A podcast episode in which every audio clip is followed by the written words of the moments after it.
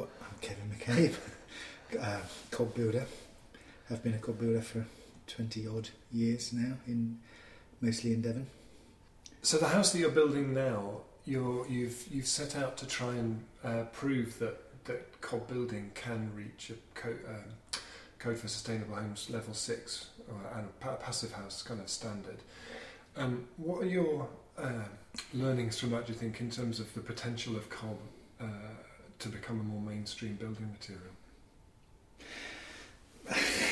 That's a good question. I'm not really sure. I mean, I think it would be difficult to be a mainstream building material. You know, there, there's, um, and I'm not that interested in it becoming a mainstream building material, which might disappoint you. Uh, the I, it, it could certainly be a lot more mainstream than it is, you know, but it's always going to have some disadvantages of you need a relatively big site because uh, if you're going to try and use a material off the site, which you, you always can to a greater or lesser extent, use what you've got on site. You know, you, I've never um, been in a situation where I couldn't use at least half of what you you find on, on the site subsoil.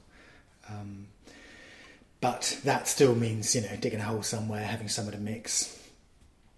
Uh, to do it efficiently, you need to get machinery around around the building. I mean, as you do with, with, with any building, I guess you know. But um, mainstream, I'm thinking, is large scale sort of housing estates, if you like, and um, I think there are, there are disadvantages of cob, just the sort of volume of material, thicknesses of walls, that sort of thing, which um, probably don't make it ideal in in a lot of situations. But where you've got a bit more space, kind of development which I, which I would like to see more of, um, then it is you know eminently suitable. And obviously, if you've got a, the kind of soils that generally are found in the southwest, then you can for instance, on this house, 100% of the cob is off site, you know, so it makes much more sense. And so one of the one of the challenges with with uh, with cob has always been um, the, the the insulation levels of the walls, and I think in the program Kevin says something like to reach code level six, you need to build five meter thick walls or something. So so you've you, you've uh, you've um, with the approach of the house here, you've clad the outside in in polystyrene. Um, how's that how's that process been, and what's what's your sense of of of, um, of that as an approach?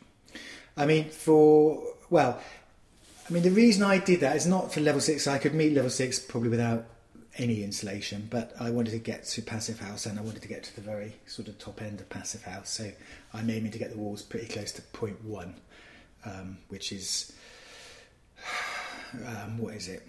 Uh, well, an awful lot better than we need to be for um, two and a half times better than we need to be for, for to get to level six. In fact, um, but I, you know, a lot of people were sort of talking about people who might otherwise have been interested in cob talking about the fact that it's not really suitable because because of this insulation um, drawback. Uh, and so I looked at a lot of different ways you know, I don't think you really need to insulate cob. This house has got three foot thick cob walls and it's it's very well performing.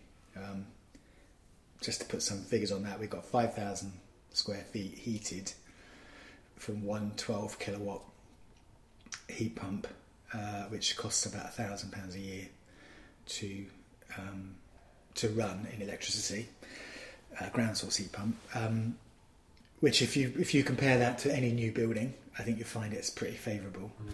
Uh, what we're doing over there is a bit kind of ridiculous. I'm, I'm, I'm taking it right to the most ridiculous level any building is. Any you know, i.e. passive house, and we'd be we'd be like passive house gold. Actually, I've been led to un- understand. It's certainly in terms of its thermal performance.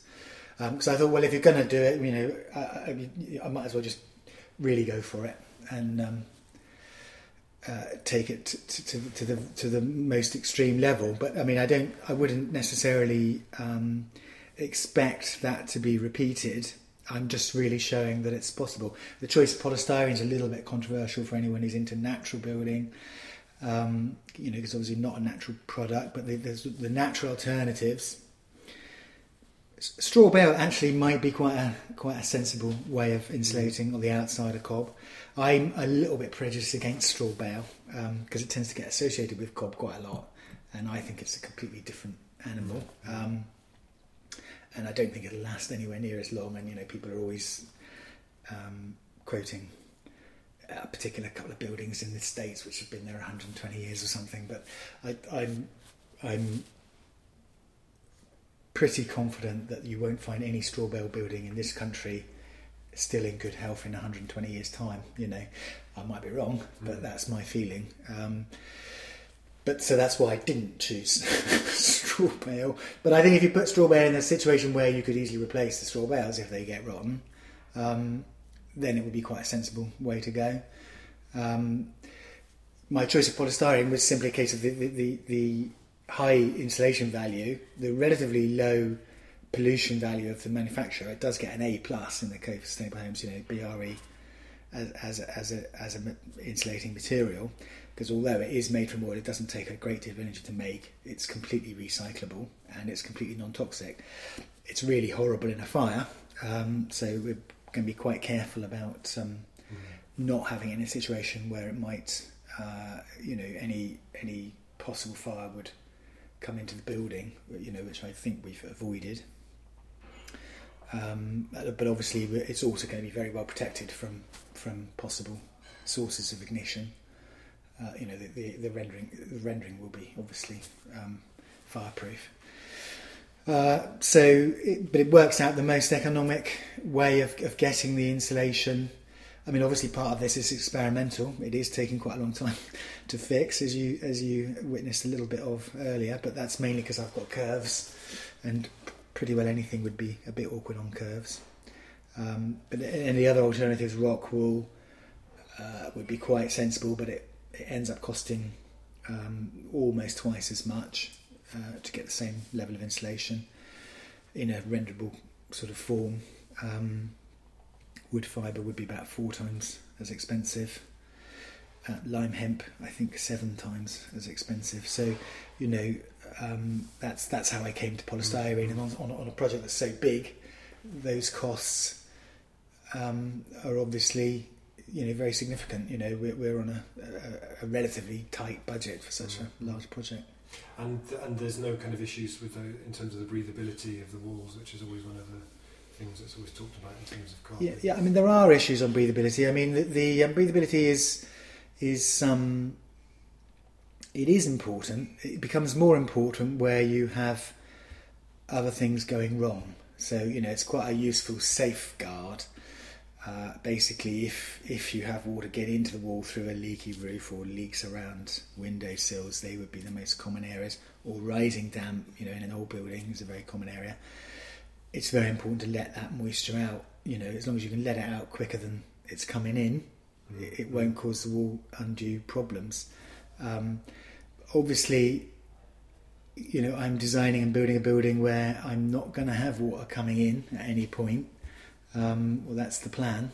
And you know, there's there's a damp proof course. There won't be any rising damp issues. So, and the walls are going to be completely dry before I clad them in the polystyrene. Having said that, yes, it will restrict the, the breathability, but I, I um, it's not a complete vapor barrier. And, and there are products out there with a surprisingly um, uh, low mu um, factor, i.e., you know, they are quite porous, uh, breathability wise. It's a bit complex, uh, and I don't pretend to understand all the figures involved with with the transmission of humidity and moisture. You know, there's three different ways of measuring it, I think, and I've yet to actually speak to someone who can clearly explain it to me. Um, but you know, as I understand it, it's not a complete vapor barrier. Um, but you know, this is an experimental building, and that's partly the reason for doing it. It's why I'm insulating this um, annex at the moment. We're going to heat it this winter. Hopefully, it is going to get cold at some point. We've got monitors in both the roof because that's also quite a sort of semi controversial build up of materials I've got there because we've got a bit of insulation on top of the deck and a bit below, which which could cause problems. Um, you know, according to the computer model, it won't. Equally with the polystyrene, according to the computer model, it won't. But you know, we'll we'll see in practice and we'll monitor it. We'll put humidity sensors in the wall, find out exactly what's going on. The other thing I'm going to do is drill it drill it full of tiny little holes, which um, which apparently will allow obviously uh, some more breathability, uh, but um, don't actually affect the insulation value that much because you don't get the convection on, on a very tiny diameter hole. But there's got to be like you know tens of thousands of them. But basically, I'll do that towards the bottom of the wall, uh, maybe under windowsills, that sort of thing. Anywhere where you might get some ingress of moisture, mm-hmm. um, or where the moisture is going to end up. Not everywhere. And so, I mean, from from here, you can we can see there's a, a development near, near near you with 130 new houses going up, and there's a big kind of push at the moment from national government for for new housing going up all over the place. What role do you think local building materials, whether it's cob or straw or, or whatever, local locally sourced materials could could play in that, and how could how could we push more towards that? Do you think? I, it's very difficult. The, the, I know for a fact that um, the East Devon District Council were keen to uh, push for cob, or at least some cob building in the new town that's being built. Um, I've forgotten its name for a minute. I might remember a minute. Near Exeter, anyway. Um, Cranbrook. Cranbrook. But the point is, they can't insist. You know, the planners actually have a lot less power than people sometimes think they have. Um, because because developers will appeal against it. They can't you can't mm. insist on one thing in one part of the country if a developer can show that in another part of the country this this wasn't insisted upon, mm. and that's where I think planning laws perhaps need to be altered so that you can, um, because you know the local all the local feeling would have been in favour of some cob there at Cranbrook. It wouldn't really. It probably may have cost slightly more, you know, in the short term, um, but not much. Um, and if you if you put developers in a position where they have to do things, they actually miraculously find ways of doing them. Mm-hmm. Um, but it, un- unfortunately, the way, the way things are structured, if if they can show up, you know a precedent somewhere else for, for not having to jump through these hoops, then then they will. I don't think there's a physical reason why you couldn't do a large part of that development in Cob.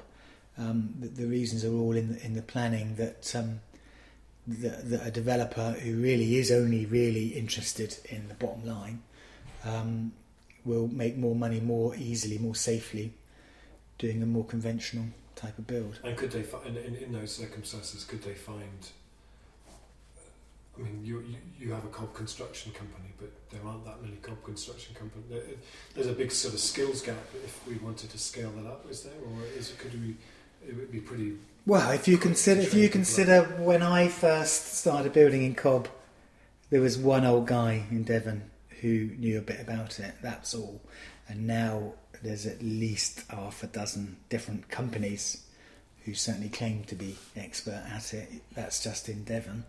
So, uh, you know, and that's obviously starting from nothing to where we're at now, um, where there's there's several different buildings at least being built, um, and there's certainly a lot more understanding of, of the importance of lime renders and so on. Um, so I, yes, there is a skills gap, but I think that could soon get filled. It actually isn't, you know, it isn't that difficult to learn. There are quite a few design considerations which are important to understand, um, but you know, I think that learning curve would be would be quite easily handled. If I think the problems are much more in people's um, you know perception than than the reality.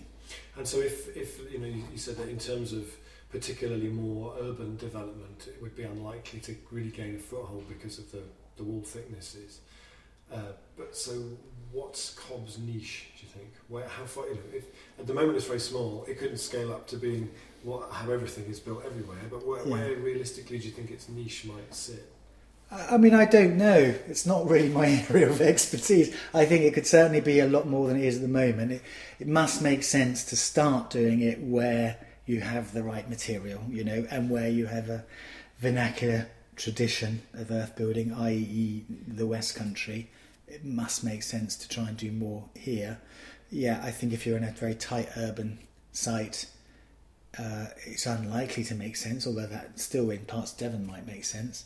But um, you know, where you've got a little bit more room uh, around a, a, small group of houses, um, there's really no there's really no practical reason why it wouldn't wouldn't be a sensible way to build. I mean, I'm building with it because I think it's a beautiful material to live in, and it actually you know, it isn't that expensive to build. It is a bit, it's probably a bit more than a conventional uh, building, but for the for the creative um, form uh, and the results, you know, that little bit of extra trouble to me is so obviously worth it.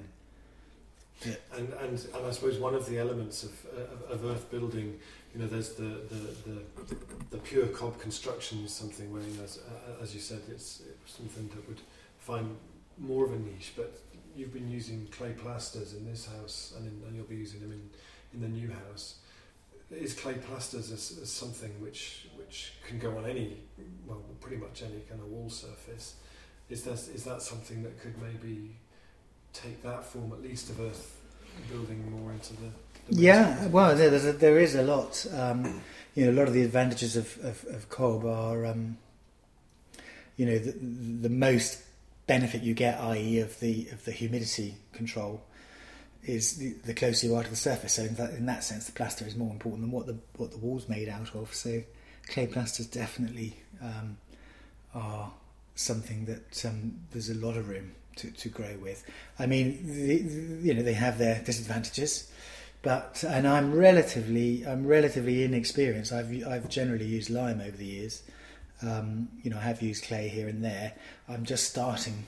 You know, having been involved in a European project this last couple of years, where there's a lot of clay plastering going on all over Europe, and and I've started doing more, and I'm finding it um, you know much less hassle than I imagined it might be. In, in, the mm. same way as developers might feel about cob building, you know, basically once once you start doing these things, um, you know, they're not that difficult. Mm. And who? How did you learn? Who taught you? Um, I did a one day's cob build. I mean, I was met, I've been repairing cob buildings for over thirty years. So I mean, I'm brought up in Devon. You know, over forty years, I suppose, if you count helping my parents. Um, but I, I, I had a, a, wall that needed rebuilding. I was working as a foreman on an English Heritage grant aided uh, site, and they wanted to rebuild a garden wall that some previous contractors had knocked down. And I, I said I'd have a go, and I did a one day course with the Devon Rural Skills Trust. I think they still do one day cob courses. So it's the kind of courses I now run uh, with an old boy called Alfie Howard, who was in his 70s then. He built the first bus stop, wasn't he? He built a bus stop. He actually built a, a sizable extension to a house, so he got the first sort of new cob through through building regs in, in 70 years. You know, from doing that one garden wall, which I found much easier than I expected, I, I got planning to um, convert a barn and extend it, basically create a new dwelling out of cob and that that was the first new cob dwelling in Devon in 70 years, you know. But really, it was just that one day course. But other than that, I've just I've got an experimental mind. I'm still experimenting, you know, 20 years later, mm. 20, 23 years later, I think. Um, and I'm quite brave. I don't mind taking risks. Um, you know, because I, you, you, you, you don't really push the boundaries unless you take risks. Mm. So I find I've always found that you know worthwhile. And the last, the last question is, is just you know we talked about cob and about clay, but there's earth building is quite a broad kind of spectrum from the rammed earth through to the more sort of straw heavy kind of light clay kind of systems. Are there any of those as you've been to different conferences and been to different buildings and stuff? Are there any of those that that, that really strike you as having potential to also you know to to go mainstream in that kind of sense to be picked up? Uh, to be fair, I'm probably quite prejudiced. Because to me, part of the joy of cob, I mean, apart from the fact that it is vernacular material here, this part of the world, is its sculpt, sculptural nature, um, which no other kind of earth building technique has to the same uh, degree. Um, you know, and it, it, it's also very um, strong compressively, as I've sort of demonstrated with these you know, pillars holding up hundreds of tons. Well, I mean, each pillar isn't, but you know, each pillar is holding up, holding up several tons. Um, you know, so so to me, uh, well, I would certainly want to put my energies into promoting cob rather than other forms of earth building. You know, particularly as I live in this part of the world. You know, Mm. I think it's so, it's got so much further it could go yet. So yes, there are a lot of other things, and and um, you know, people who are expert in them may well have good arguments for how they might be scaled up. I don't know. For me, Cob's the way the way forward. Yeah. Brilliant.